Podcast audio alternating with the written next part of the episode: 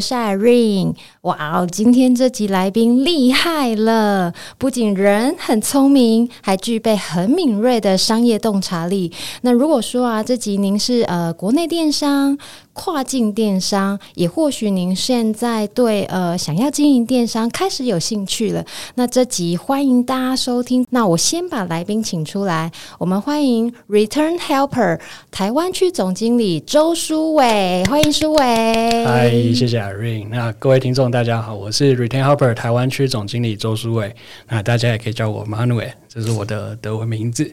Manuel，对，Manuel 是我的德文名字。英文名字跟德文名字用起来，德文名字比较习惯，因为本身念德文系出身的这样子。我可不可以先请您帮我介绍一下你们公司？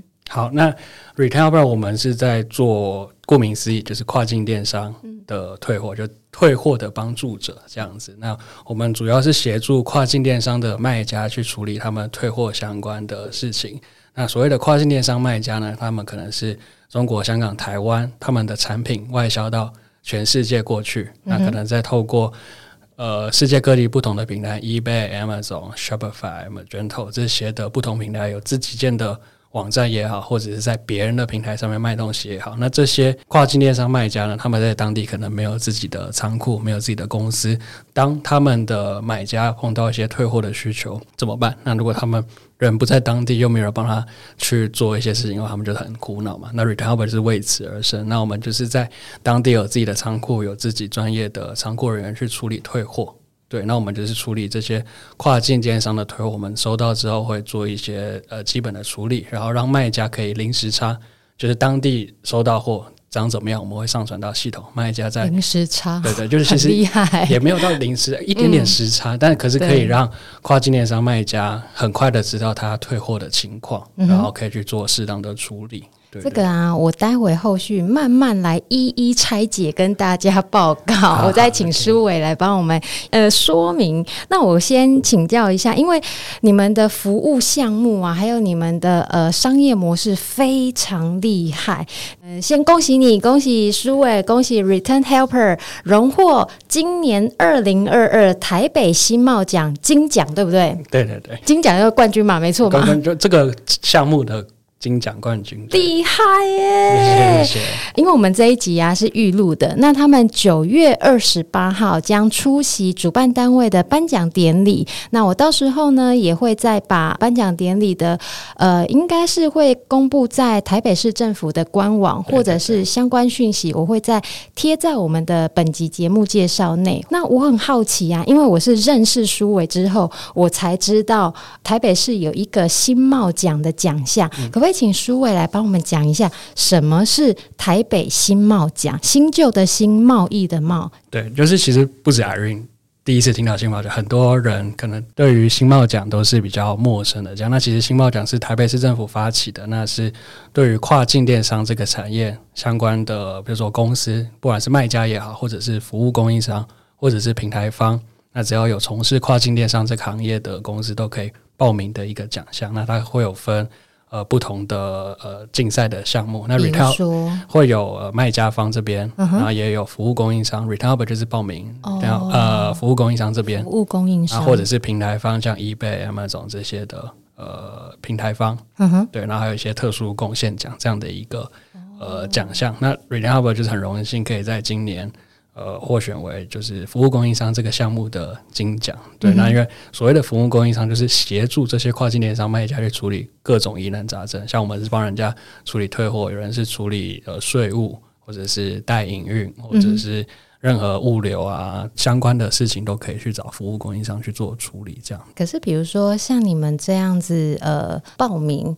你认为台北市政府他们在审核案件的时候啊，你们得奖的原因，你觉得是什么？如果就你的角度来看的话，因为其实跨境电商这个产业一定是从卖家，嗯，应该说从平台先开始，嗯，平台 eBay 跟 Amazon、Shopify，然后再就卖家上去卖东西，那卖家上去卖东西碰到一些困难，就会有服务供应商不知道怎么。发东西就找物流商，不知道怎么营运就找代运商，嗯、那就会有不知道怎么处理退货就找 return helper。那 return helper 这一个业务模式，逆物流这个模式其实是它叫逆物流，对，因为我们会比较通称正向物流，正向物流，正的是我们原本在呃，就是大家比较熟知的，就是买东西、卖东西、寄送这样子。对对对，正向物流其实就是比如说，嗯、呃，卖家是台湾人，嗯、买家是美国人，那我们就从台湾发过去国外，就出口，我们就叫正向物流。哦、那从国外这边要退货回来台湾，怎么样去收集？怎么样去？呃，检查回来台湾这一段就会叫逆物流这样子。对，那逆物流这一块其实是有人做吗？也不能说没有，有市场上有人在做，可是要怎么做到比较精准、确实，然后是有差异化的服务的话，Return Hub 其实是可能是最好的，不不敢说是最好，就是 就是。可以算是一定的独特性，这样子对，就是很荣幸。你刚刚讲到差异化，我可以了解一下你所谓的差异化是什么吗？不好意思，各位，我会先这样子问啊，是因为现在书伟要讲的这一段啊，是跟呃现在在听的电商老板们或者是跨境电商老板们非常的有关系，所以我把重点先摆在前面，让书伟讲，大家可以先听这一段。对，那就是其实所谓的差异化服务，就是呃退货处理要怎么样处理不同的退货是很难的事情，因为大家都知道怎么样把货放在一个仓库，要怎么样上架、下架、发货出去，对啊，要用什么物流发给什么样的客人，不同国家不同的物流方式，嗯，然后最终目的就是让。买家收到货，他们就好开心，这样让我买到收，让我收顺利收到不要不要不要延迟，然后收到不要破损，这样就好了。可是这一集我是买家立场，对，那我就是站在第三方服务供应商这边。嗯、那呃，很多跨境电商卖家会碰到的退货问题，其实是他们人不在当地嘛。那举例来说，一个台湾的卖家，他可能是卖一个汽车配件、脚踏车配件好了，那他卖脚踏车配件。有一个美国的买家在某个平台上买了这个东西，嗯、那台湾的卖家接到订单，把东西发到国外去，发到这个美国的买家手上。嗯、那这个美国的买家可能会基于他们当地国家的对于消费者保护的一些政策，他其实可以快速的做退货。他可能看了不喜欢，那他就可以退。嗯、那其实对于卖家来说是比较没有保障的。那尤其是跨境电商卖家，他们已经花了比如说六到九天把东西寄到国外去，咚咚咚咚寄到国外去。这个人收到，他九天后收到这东西，打开来拆开来摸一摸，不喜欢，就说我要退货。那这个时候，跨境电商卖家他人在台湾呢，一般的人他可能就说好，那你就帮我寄回来台湾，那又要花到六到九天，咚咚咚咚的寄回来。国际运送一定会牵扯到很多问题，比如说运费。很重，然后时间很长，时间很长，然后海关那边可能会有一些税务上的问题啊。那基本上也要两个礼拜了，对不对？对，就是这样一来一往，就可能这个东西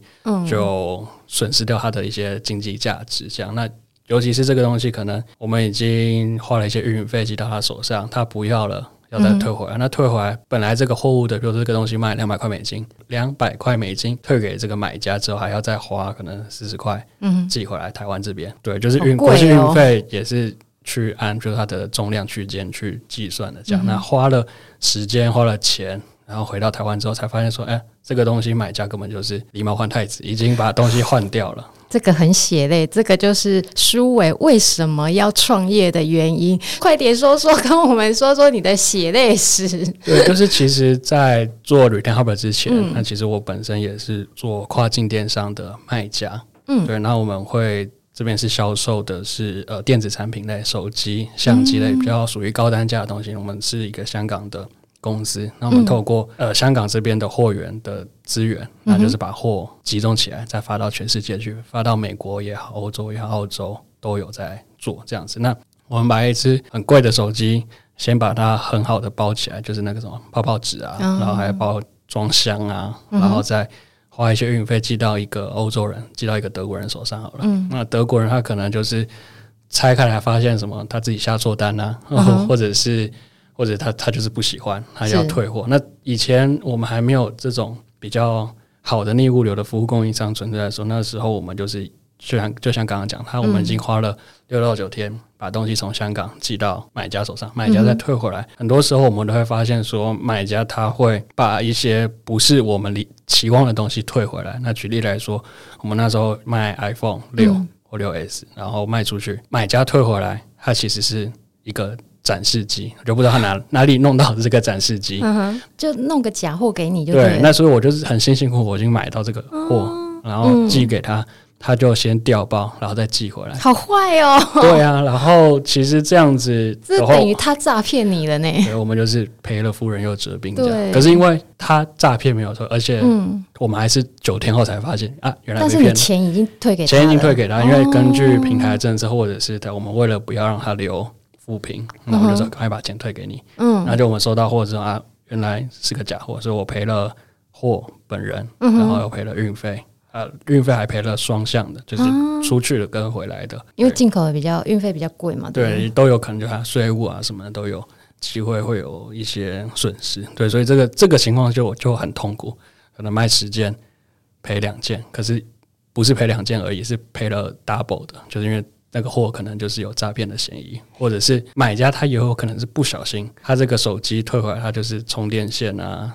充电头忘了，那、哦啊、这样子我们回来就不能再重新卖，可能就要再去找一些呃零件回来，然后才可以再整新，再在二手市场呃销售掉，这都有这样的情况。对，所以卖家其实也蛮多血泪史的。对，就是卖家可能因为在台湾的电商产业，其实台湾人也好，就是卖家跟、嗯。买家之间就是保持一个很好的平衡性。因为我上次跟你聊，我才知道说，哦，你对台湾的电商买卖之间，你觉得是这个环境是比较健康的，然后也卖家没有那么可怜，是不是？对，就是相对来说。可是比如说像退货这部分，你就觉得说台湾的市场是比较比较安全的，对吗？对，因为其实。我自己消费者，我身为消费者了，嗯、那我在买东西的时候也会去看退货政策。那人家说拆封就不能退，那我就说 OK、嗯。那人家都写拆封不能退，那我就没关系，我就鼻子摸一摸就 OK，我就收下来，嗯、就还 OK。那很多人都会觉得说啊，我懒得去退货，然后我也不想造成别人的麻烦，那我就不要退。所以其实这环境对于卖家跟买家来说，相对来说是比较平衡。但其实国外的买家他不这么觉得，他尤其是看到你。卖家的发货地是台湾，他说啊，台湾人或者是中国人、香港人也好，反正你这个东西，你这个卖家人也不在美国，哦、然后我做了一点小技巧的东西，嗯哼，你也抓不到我，也没有法律可以告我啊，你就是外国人，你把东西卖进来，哦、呃，那个风险相对来说比较大。那如果是台湾的卖家、台湾的买家，如果真的有什么纠纷，那我们就上警局嘛，上法院嘛，那还是有一个呃约束在。对，可是跨境电商就是少了这个。国际的东西，当然，如果你真的要硬要什么去找国际律师还是什么，可是就是搞了，那也很麻烦啊。对的，就是很麻烦这样。所以，所以其实台湾的电商的卖家跟跨境电商卖家还是会有一点点的区隔。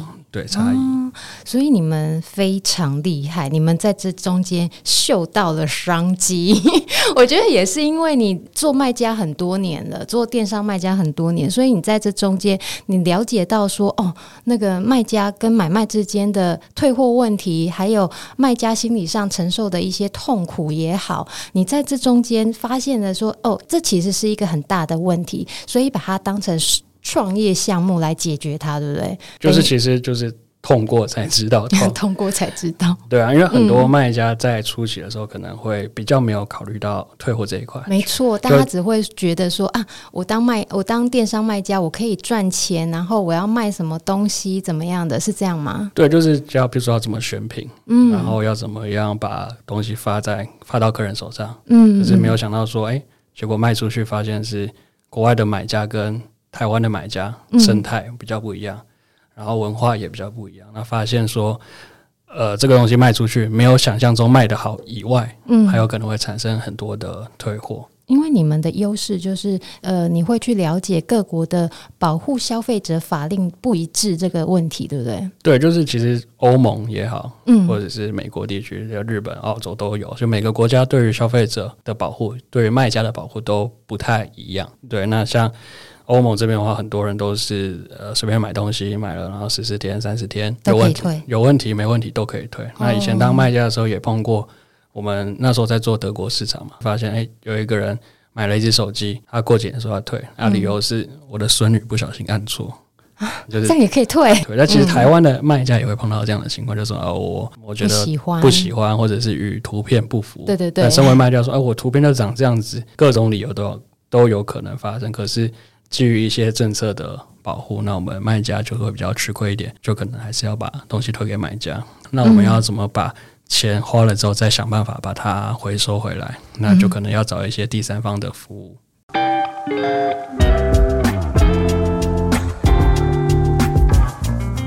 Return Helper 一开始是在香港成立，可是在台湾征才，这两边之间有什么不一样吗？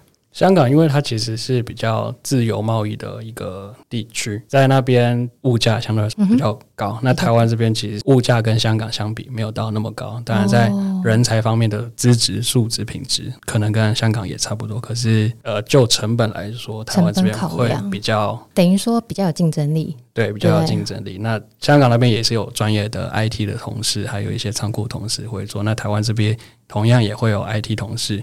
也会有营运管理的同事，然后或者是呃 sales 客服，这些同事都有。那主要因为台湾这个地区其实资源虽然没有到中国香港那么多，可是我们的人我觉得是很可靠的，嗯哼，然后也是很有耐心、很稳定的。台湾人比较憨厚，我们就是比较刻苦耐劳一点。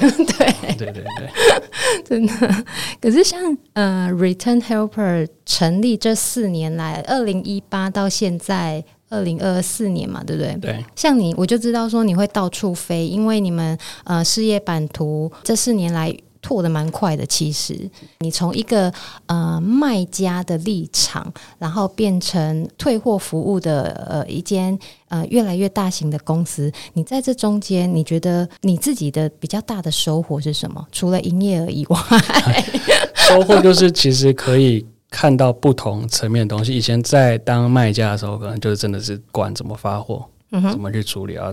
那个仓库的处理的细节，我们也不用管，反正就委托外面的人嗯去做就好。嗯、那就人家帮你发货，然后发的准、发得到就没事了。那可是现在。变成我们自己是服务供应商，我们是专门处理退货这一块。嗯，退货处理要怎么样处理到卖家满意？就是因为叫卖家满意，因为呃，卖家这边其实会对于退货处理有自己的一个要求，比如说啊，检查手机好了，他可能觉得说啊，这个手机回来仓库这边检查，可能花了几分钟的时间就可以检查完，可是他。卖家可能没想到的是，他所谓的几分钟就检查完，是因为他可能是用了一个已经在这个公司十年，已经检查手机检查烂掉，几分钟就检查完。可是这件事情如果要去让国外的人去做。那你如果是请一般的人去做这个检查，肯定是不能做的嘛。那我们可能说倍数不一样，对不对？对对，那就是他的呃基本的技能、一些相关背景的知识都要从零开始去学习起，这样子。对，所以其实我们在国外的呃招募人要怎么找，要怎么培训，要怎么样去管理整个流程，而且加上跨境电商的市场环境也不断的在变化，然后加上最近疫情的关系嘛，嗯，整个世界都。变得很多有吗？疫情对你们有影响吗？疫情就是大家疯狂买东西，疯狂买东西就是疯狂退东西。哦，你们的需求变多，业务量整个就会爆炸。对，业务业务量变多，那我们就可能要做一些扩编，然后去找更多的人，然后把仓库给扩大。嗯哼。可是随之而来的就是你要怎么样把地基给打稳，要不然你是扩太大，然后没有人跟得上，那就是哎对一场空。没错。对，但是其实各行各业都是这样，你要去扩编的时候要考虑到。很多事情就像那个先有鸡还是先有蛋，嗯，要怎么样去拿捏那个平衡，就是很重要的一件事情。就比如说像创办人，呃，可能已经想到或者是已经看到某个点可以做了，可是伙伴们他们不一定跟得上。对，就是呃，已经看到这个点，然后要怎么样去驱使大家可以一起朝着共同的目标去努力。有吗？你有遇过什么困难吗？遇过困难，像我们。呃，之前在做逆物流，但你说做商品检查这一块，嗯、其实会碰到很多卖家会有不一样的需求。举例来说，有一个卖家他是卖太阳能充电背包，他希望我们可以帮他去做收到货之后，先检查有没有外观受损，嗯，然后再帮他把这个东西拿去太阳底下曝晒八个小时再收回来。的这样的一个检查服务，很复杂、欸。对，就是这件事对于买家呃，对于卖家来说，可能就是拿就拿去外面给太阳晒一晒就好。听起来好像都很容易，哎、啊，你就这样做这样做就好了，对对对，你就做一下就好，就没就可以了。为什么要收那么多钱，或者是为什么你做不到？哦、可是其实以这个动作来说，仓库人要先把它搬到外面去，还要管说啊有没有下雨，有没有阴天，有没有太阳，哦、然后定时再去把它回收回来，然后再去呃检查结果。那其实这种是相对来说比较复杂的东西，那我们可能就要开导卖家说：“哦，你这个退货有没有更好的方法去做处理？嗯，对，那所以其实对于卖家也好，对于仓库的管理层面，还会或者是对于功能上的开发，其实都会有不断有新的事情会发生。那我们碰到新的事情也没有办法，就是碰到事情要边做边学，边做边学，去找一些专业的知识，然后去技能把它补回来。而且我上次听你说，像比如说仓储管理这个，就是你很大的一个收获，对不对？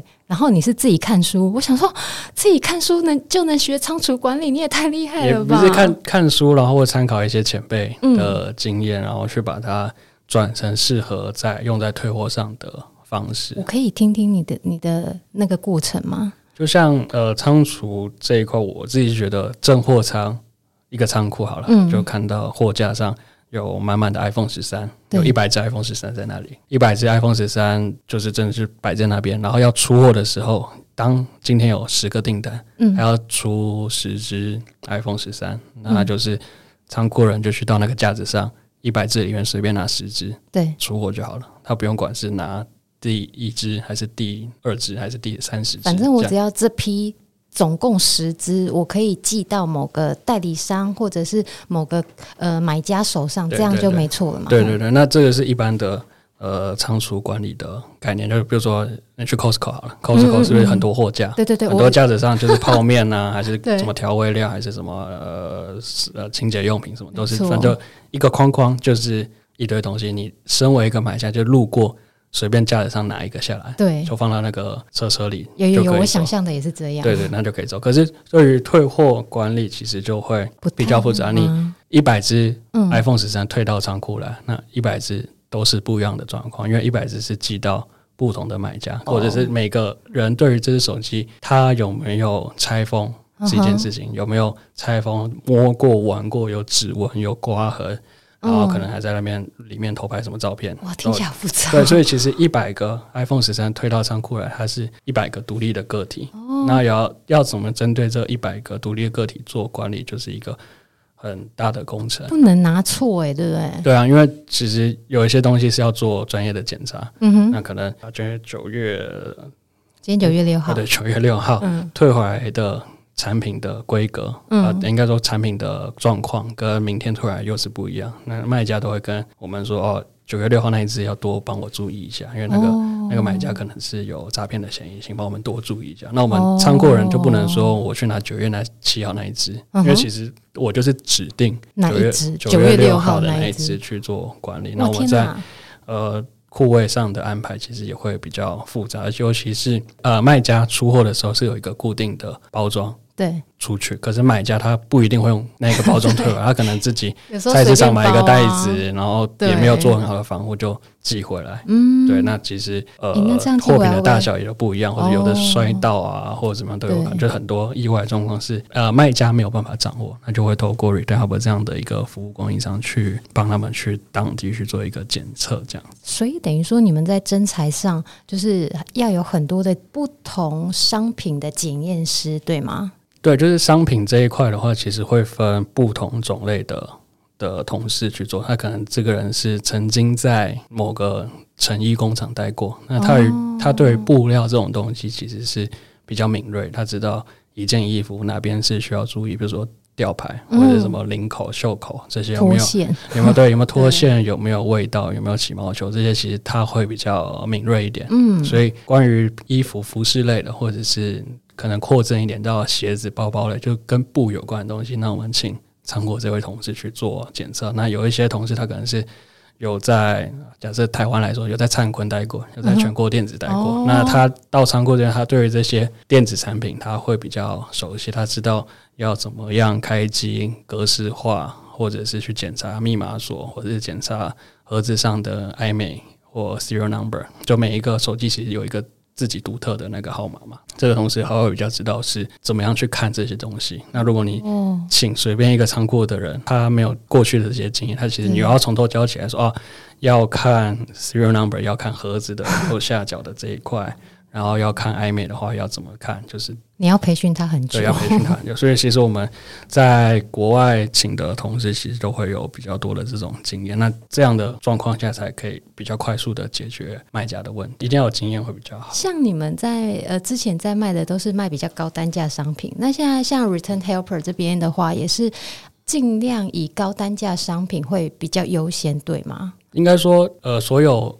跨境电商卖家或者所有卖家都可以来找 Retabelt 做服务，嗯、可是其实严格来讲，你这个东西就是卖二十块美金以下，就是不要再做检测。哦、对啊，因为你退回来可能又要做一个什么检测的费用，按、嗯啊、这个检测费用花下去就等于说卖出去寄送是一个费用，然后退回来是一个费用，请你们帮忙检测又是一个费用，所以对，对呃，如果产品的呃。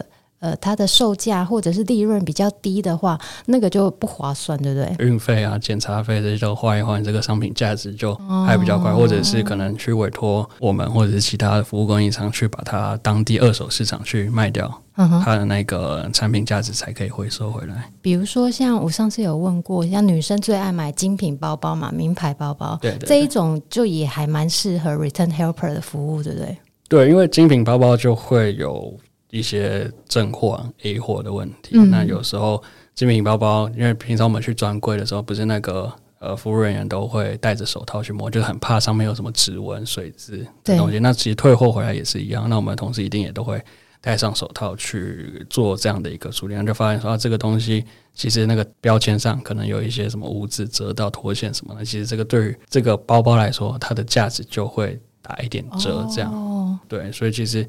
在退货上的管理，然后怎么样去把高单价的东西去做储存、做好的安置跟检测，其实就是要花很多的时间去了解产品的特性，等一下，然后才去做。我刚听到一个字“储存”，可是储存完怎么处理？怎么可能一直放在或者是退给卖家？可是这个储存的过程会不会有什么问题啊？比如说卖家他最后说：“哦，不要了，不要了，那个货我不要了。”会这样子吗？呃，东西退到仓库这边来，我们其实会有很多不同的服务。除了商品检测以外，嗯、我们可以做，比如说重新打包，帮他做一些清洁，哦，还可以这样哦。对，或者是做一些零件、哦、零件的组装，等于说我们在当地的一个小保姆这样子，嗯、就是帮他去做的所有的事情。小保姆这个很贴切，对，就是有点像商品的贴身管家，当地去帮你处理这些检查也好，重新包装，然后清洁。嗯，OK，那这个东西。已经被处理过了，它其实可以再以一个全新的商品再卖出去。哦、嗯，对，那其实这个东西花了六到九天从台湾寄到美国去，有 recover 之后，这个东西从买家手上可能花三到四天就会到 recover 仓库。嗯、那 recover 仓库去帮你做检查或者是做一些重新的整理，可能花一天到两天。嗯、那这个东西。有下一个客人需要的话，直接从 Retabelt 当地的仓库出给下一个买家，可能只要花到三到四天，欸、那效率很快，运费也比较低，效率也比较快。哦，对，那其实就不用再让卖家这边从台湾再花六到九天寄过去。嗯哼，对，其实就是可以节省很多的成本。哎、欸，很厉害耶，你们 没有，就是其实、就是、你到底是怎么想到这？你跟你 partner 是怎么想到这个服务的？很多事情就是能尽量在当地处。处理是最好，因为很多卖家可能也都是有一些，比如说集运的呃仓库，他就是、嗯、对集运仓，集运仓他就把这些退货放到一个集运仓，可是集运仓没有帮他去做一些基本的筛选，他就是集运商收到把它丢到一个大箱子，嗯、然后丢到大箱子满了之后把它包起来，那累积到一定的数量的时候再发回来台湾这边，嗯、哼那可是。也是会花一段时间储存嘛，对，储存之后可能还有丢失的风险，或者是呃花了很多时间。回来台湾就打开还是一场空，就是也不是一场空，或者是商品真的有破损什么，我就常收到这种东西。对啊，就是有的时候卖家在管理退货比较没有那么完善的时候，他可能库存的管理也好，或者是整个商品掌握度也好，就是会比较难去做。诶，你讲到集运仓，我身为买家立场，我问一下，那个你们的打包打包的怎么样？因为我常常收到那种，尤其是。那个插宝有没有寄回来的、嗯、都很可怕，就是烂烂的，你知道吗？然后那个包装已经跟卖家讲说：“哦，拜托，这个请帮我打站板，或者请好好包装。”一来那个他就说：“我已经那个包装的很好了。”可是我发现，对于包装的很好，大家的定义好像不太一样哎、欸。对，因为其实这也必须要跟帮卖家说点话，他真的也请他的仓库好好的包装。嗯、但是仓库怎么做？仓库也可能真的好好包装，可是中间或者搭飞机好了，对遇到乱流就叭叭叭叭，然后东西就撞烂。那、哦、其实对于仓库来说，对于卖家来说，也真的是很难，就是那个什么非战之罪，掌握，掌握度比较少少一点。嗯哼嗯哼对，所以就是因为尤其是。经过跨国这件事情，不可抗力的因素又增加，所以我们才会倾向说，你能在当地去销毁也好，当地重新销售也好，就在当地做，你不要再透过一些比较。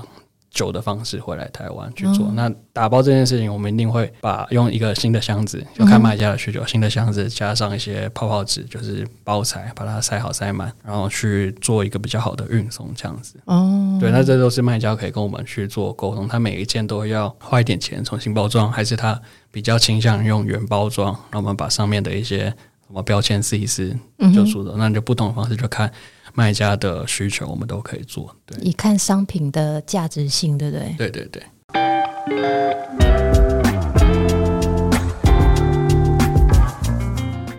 而且我觉得你们比较厉害的，除了像你刚讲的，呃，仓储管理啊，还有你。嗯、呃，就是猎才方面、人才方面，你会请各行各业，就是也不是说各行各业，就是你们需要的商品的专门的呃，懂得检验的主管啊，人才来帮你们做这些检验。可是，比如说像我们讲到平台。你们最厉害的还有一点是呃平台化管理，就是你一开始只是服务卖家，可是到后来你把买家也拉进来了，那个是怎么回事？就是我们其实一开始的系统设计就是对于卖家比较针对卖家去做的一个功能，服务他的。对，比如说卖家可以在 Return Hub 系统上去购买退货标签，就是 Return Label，就是比如说美国我们有 UPS、FedEx、USPS 的服务，对那卖家他可以在 Return Hub 上。他输入了买家地址，然后再根据他的产品的价值特性，他选择要用 USPS 还是 FedEx 还是 UPS 回来。那其实像以台湾来说，就是看要用中华邮政还是是用黑猫宅急便还是新竹物流。对，那每一家呃物流商有他们自己的优势，也有缺，就优缺点都有。那卖家可以自己评估。那 Return 就是一站式的管理。那卖家只要选国家，然后选呃输入一些体积、重量、买家地址，那 Return 就会给他一个建议的选项，那他可以根据他的需求去选择他要退怎么回来。嗯、呃，卖家这边在系统上可以处理以外，他可以看到库存，看到库存呃退货的照片，还有数量什么都可以在系统上看到。那你刚刚讲到的买家的需求是很多买家他平常如果是。讲简单一点好了，嗯、他如果是透过平台方，他透过 eBay、Amazon，他买东西，他需要退货，那就是跟 eBay 跟 Amazon、Amazon 去提出他要退货的需求。嗯、那平台有一个中介的桥梁，就是去啊说啊这个东西卖家应该负担多一点，还是买家负担多一点，会有一个哦裁决的人，就第三方的人。可是有的时候，如果是自己建的网站，自己建的那种购物，比如用 Shop。Shopify 嗯，Shopline 或者是台湾还有九叶 APP 或者是 Cyberbees、哦、这些开店平台去建的网站，嗯哼。的话，那很多时候没有第三方去仲裁嘛，那买家就可能要透过 email 或者是什么那个聊天室。嗯慢慢慢讲，对对，慢慢讲。然后我这个东西那样，对不对？对，就是那个聊聊。我要透过那个聊，对对对，对。然后那个聊天，可能那个回的人可能又没有那么快，然后可能还会有很慢，还有语言障碍。对 对，因为你的卖家可能客服同时会外包，就外包在不同的国家，那他使用的语言的习惯也不一样。嗯，对，那沟通上又来来回回花很多时间，没错。那对于买家的体验就觉得蛮差的。我发一个。讯息给你，然后你可能要三到五个小时才回。对呀、啊，是不是？我就就要退货 就已经很不爽了，没错没错，还要等你卖家 看你卖家心情再回我。对，所以买家就会有这个 emoji 不好的问题。那 Return 也有一个功能是，呃，有一个网站。让卖家注册这个网站，那卖家知道买家有这个退货需求，他就把这个网站丢给他，他自己买家在系统上去填他一些，比如说退货的原因，然后要怎么退回来，然后选说是谁要负担运费，就可以省去中间来来回回，还要买家要给卖家地址，卖家还要去做 label，然后再把 label 档案再给他。嗯哼，对，就是节省掉很多时间，让买家自主的去申请这个退货。那我们现在一个。Shopify 有呃串接，我们有一个 Shopify 的 App，有上线在系统上。嗯、那 Shopify App 它可以在网站上挂这个 App，买家他在系统上去申请退货，卖家去审核通过，那自动就会发给你一个那个 Return Label，嗯哼，然后买家去寄回来。那其实中间省掉很多卖家的，比如说客服的资源啊，还有中间很多不同的沟通的成本，其实都可以省下蛮多的时间跟钱。这样很厉害，因为我跟大家。分享一下，我上次有去拜访，有去呃内湖书伟他们的总公司拜访，然后我我不夸张，从我们在聊天的第一个小时，我还在那边卖家买家傻傻分不清。因为他们一开始是服务卖家没错，可是我想说奇怪，这中间怎么还可以有买家？然后我就开始混淆，直到后来一个小时，大概四十分钟到一个小时那区间段，我就知道说哦，原来他们的平台是一开始是服务卖家，后来他把买家也拉进来，我就突然豁然开朗，然后我就说对啦，这样子就对了，我可以直接跟卖家我要一个连接，对，你就丢给我，我自己写。写一写，然后就 OK，你就、嗯、就同意就好了。因为要等，我觉得买家的立场就是这样，我要退货，我要等好久，然后要跟卖家讲好多，然后他又要问我原因，我们又要协调怎么退货，这样子到底是要他重新退一个给我，还是他要退我钱？然后我还要拍照给他看，是不是？就是这中间的麻烦。对，所以那时候呃，苏伟在讲的时候，就是你可以这样子简单做的时候，我就。你们怎么这么聪明？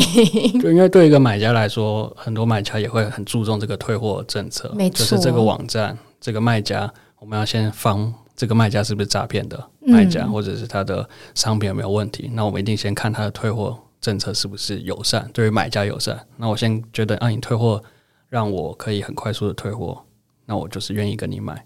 嗯，那愿意买，那真的万一不幸的发生了一些问题，那我依循这个政策，我可以很快做退货。那其实对于买家的体验是很好的。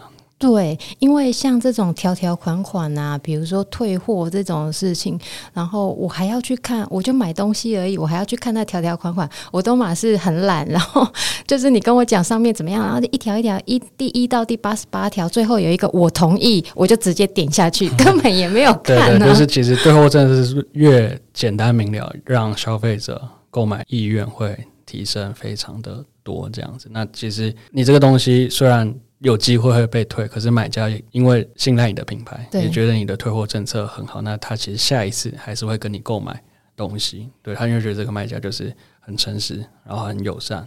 欸、我我可以问一下，你们是怎么把退货这件事情做到极致，然后让？eBay 跟 Amazon 都可以，呃，像 eBay 就有承认你们是他们的那个是伙伴吗？还是就是大中华地区的，就是指的是中国香港、台湾这边的卖家的呃官方的退货合作伙伴？就是等于说，你说它是真货，它就是真货；你说假货，它就是假货，这样子吗？对，就是其实 Return 其实会有一个第三方中介的仲裁的一个机制，那我们会跟 eBay 这边去做。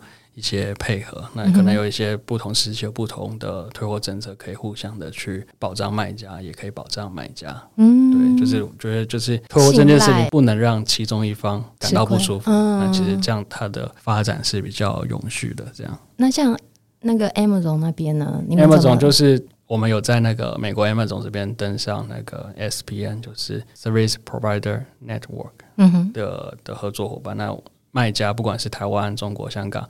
或者是你是一个美国的卖家、瑞士的卖家，反正你只要是卖家，要用 Amazon 卖东西，嗯，你都可以在 Amazon SPN 上面找到我们。那、我们就是在退货管理这一块去解决大家的服务，大家这样。所以其实就是因为这个呃条件，其实也会经过很多审核，要怎么样展示自己有自己的独特价值。那、我们也是英国 OnBuy.com 的合作伙伴，那其实就是呃 OnBuy.com 是英国的第三大的。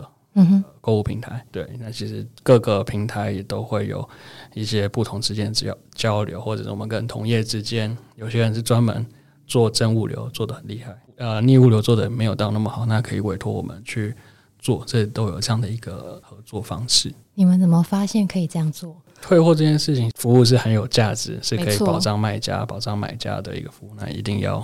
推行下去，这样讲我就非常认同。因为现代人你不网络上买东西，应应该也很少了吧？可能真的还不是那么多人有当过网络卖家，可是你一定在网络上买过东西，或多或少。可是买东西也不是每件事、每个商品都符合你的心意。像我就会觉得说，以台湾来讲，比如说买衣服好了，我就觉得像 Latif 的那个退货政策就做的还不错。嗯，对，就是退货政策。像衣服类好了，因为有的时候可能以像国外来说，还看什么万圣节，嗯嗯，然后什么圣诞节，有一些重要的节日、重要场合会需要衣服，或者是呃夏天的时候会需要一些比基尼泳装，有这一部分需求。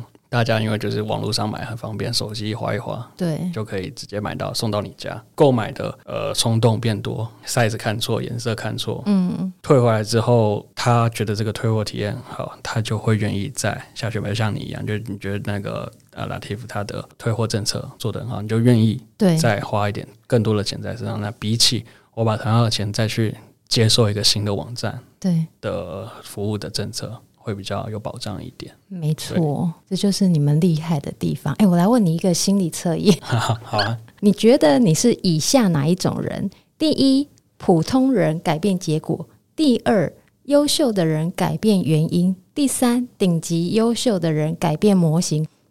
第普通人，普通人吗？就是其实也没有到那么伟大了，就是我们只是做好分内的事情而已。嗯、那。普通人能做到能力所及的东西，然后再加深加广。因为我觉得自称顶级的人好像、嗯。好啦，我跟舒伟开开玩笑，这个啊，就是我讲的呃商业洞察力。我很喜欢看那个大陆企业战略顾问刘润写的文章，因为我有 follow 他的公众号。嗯嗯，那他二零二零年有出一本书叫《商业洞察力》，那它里面呃书里面有一个重点，他把。商人分成三种，他说：第一个，普通的人改变结果；那第二个人，优秀的人改变原因。那第三个呢？顶级优秀的人改变模型。他说：“你如果从呃商业的本质或者是问题的本身看到这个可以解决的问题，他说大概有一千种。他说，可是能够真正有效解决的方法就只有那一种。那他认为说，看到那一种的，然后并且去执行的人，他认为是顶级优秀的人，所以他改变了模型。那我就看到这个的时候。”我那天跟舒伟聊完，我就说：哇，你们真的有符合他讲的这句话哎。像刘润他就说，所谓的洞察力，就是透过现象看清事物本质的能力，这样子。对，因为不管是超级顶级，还是顶级，还是普通人，嗯、反正每个人我们在工作、在做事的过程中，一定会去发现不同的问题、不同的原因。那我们要把原因给找出来，嗯，那这个是最重要。然后像他讲的，要改变模型这件事，其实是这个模型。今今年变了，或者是这个月变了，嗯、下个月也要变，就是你不能一直原地不原地不动。那你原地不变，呃，原地不动，那就是没有在进步啊。嗯哼，对，所以这个模型也是要要很像是那个粘土一样，一个捏完之后，下一次有新的需要的时候，要再把它塑造成新的形状。对，这个啊，就是他们会获得今年二零二二台北新贸奖的金奖的原因哦，是不是？谢谢，恭 喜恭喜。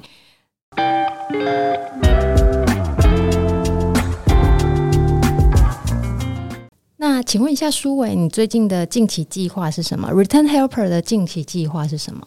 我们首要计划一定是在不同的国家去开不同的仓库。那我们现在有的国家就是美国、英国、德国、法国、嗯哼、意大利，然后澳洲、日本、新加坡。那我们也会，哦、就是因为其实这些地方其实是、嗯。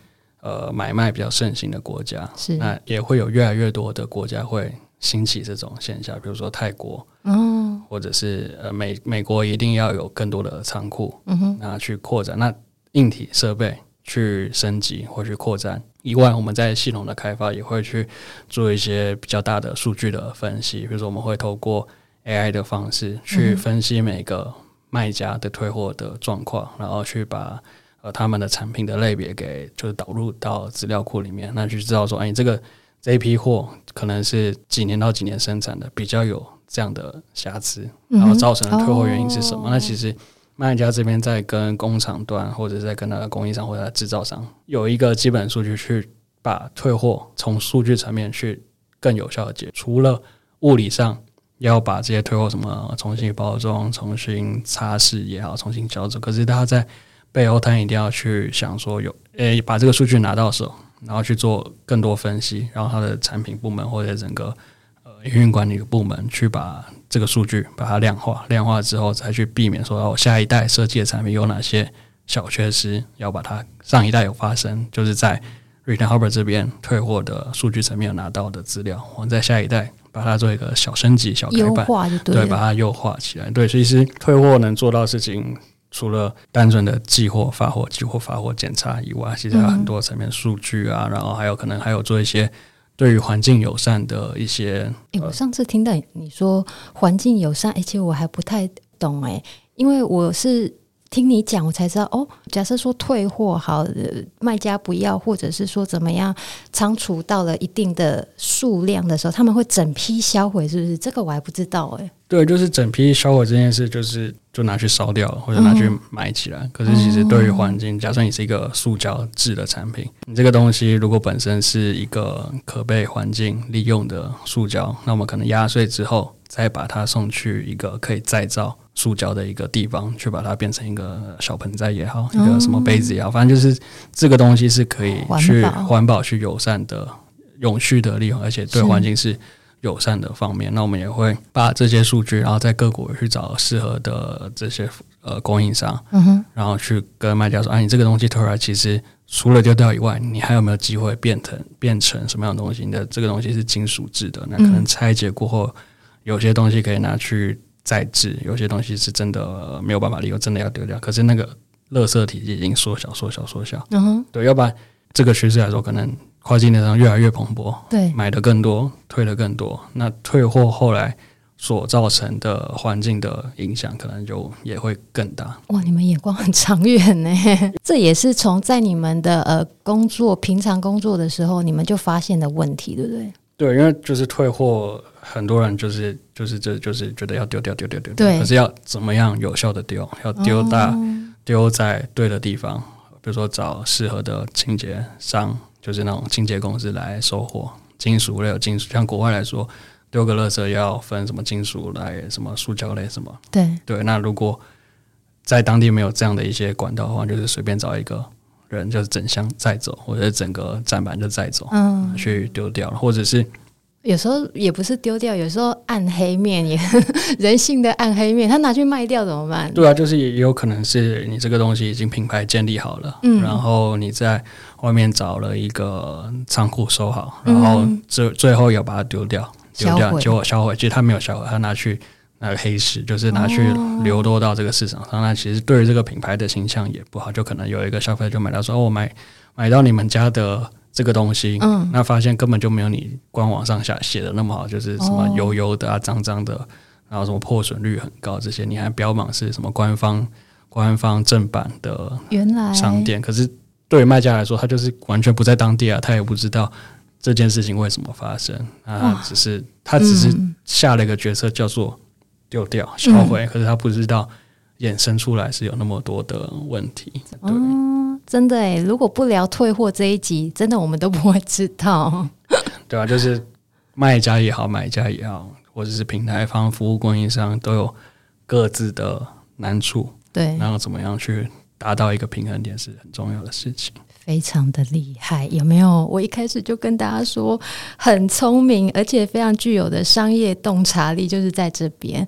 那你们像台湾呢？你们有做台湾区呃哪一些的服务吗？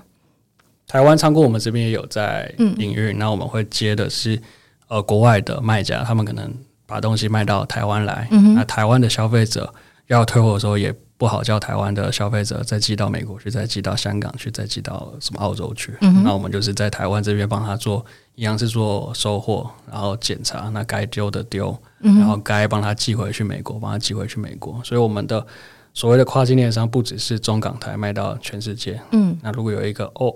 欧洲的卖家，德国的卖家，好了，他把东西卖到台湾来，那台湾这边有一些问题，我们也可以透过这样的方式去帮他做一些处理。那因为我们的同事基本上语言有一定的呃程度，这样，那尤其是有很多同事都有一些第二外语的专长。你们真才就是呃要求除了英文最基本，第二外还要搭配第二外语，第二外语加。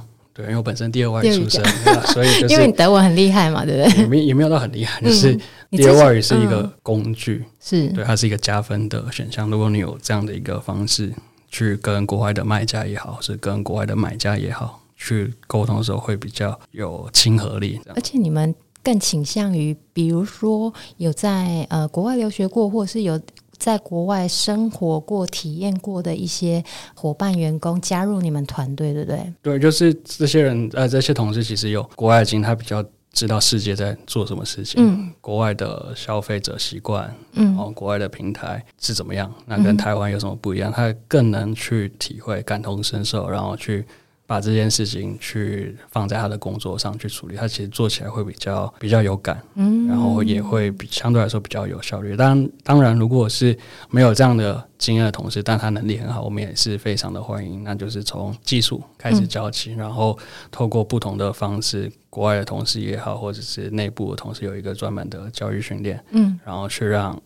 呃，同事之间可以把赶快把事情上轨道，然后去直接去做事，这样。我想问一下，像你刚讲的，都会在你们的官网上呈现吗？比如说，像你们国外的跨境电商卖家，可以透过 Return Helper 找到你们，然后服务台湾的买家。这样子的呃三方的服务，这样子可以在你们的官网上搜寻得到，对，都可以。就我们官网上会介绍我们的一些基本的服务。那如果有一些比较客制化、专业性的处理，当然就有一个那个咨询的地方，你就把你的需求写上去。那我们有专业的同事也会去先做基本的咨询。那如果觉得说啊两边谈起来都觉得做退货是非常必须的，那我们就是一起合作，然后把这件事情做好。那如果真的是谈完之后，觉得，哎，其实你用不着做退货也没关系。很多经验或者是呃方式，我们都会去让卖家去知道。那当然，卖家这边有自己的营运上的考量也好，或者是各种考量，没关系。那我们就是有这样的服务，那随时要来找我们都可以。对，而且你们有在办讲座，对吗？对，我们定期都会跟不同的服务供应商或者是平台方有做实体的或者是线上的讲座，那我们会参展或者是各种不同的方式让大家知道。Retainer 的存在，这样，那我都会再把 Return Helper 的官网，然后还有他们的媒体报道，po 在我们的本集节目介绍内。对，那希望说这一集的内容对大家有帮助。那我也祝 Return Helper 事业呃生意兴隆，大展宏图。谢谢，谢谢书纬，感谢您今天的收听，恳请您到 Apple Podcast 五星好评留言给我，告诉我您对这一集的想法或建议，我会越做越。好的，那我们下期见喽拜拜。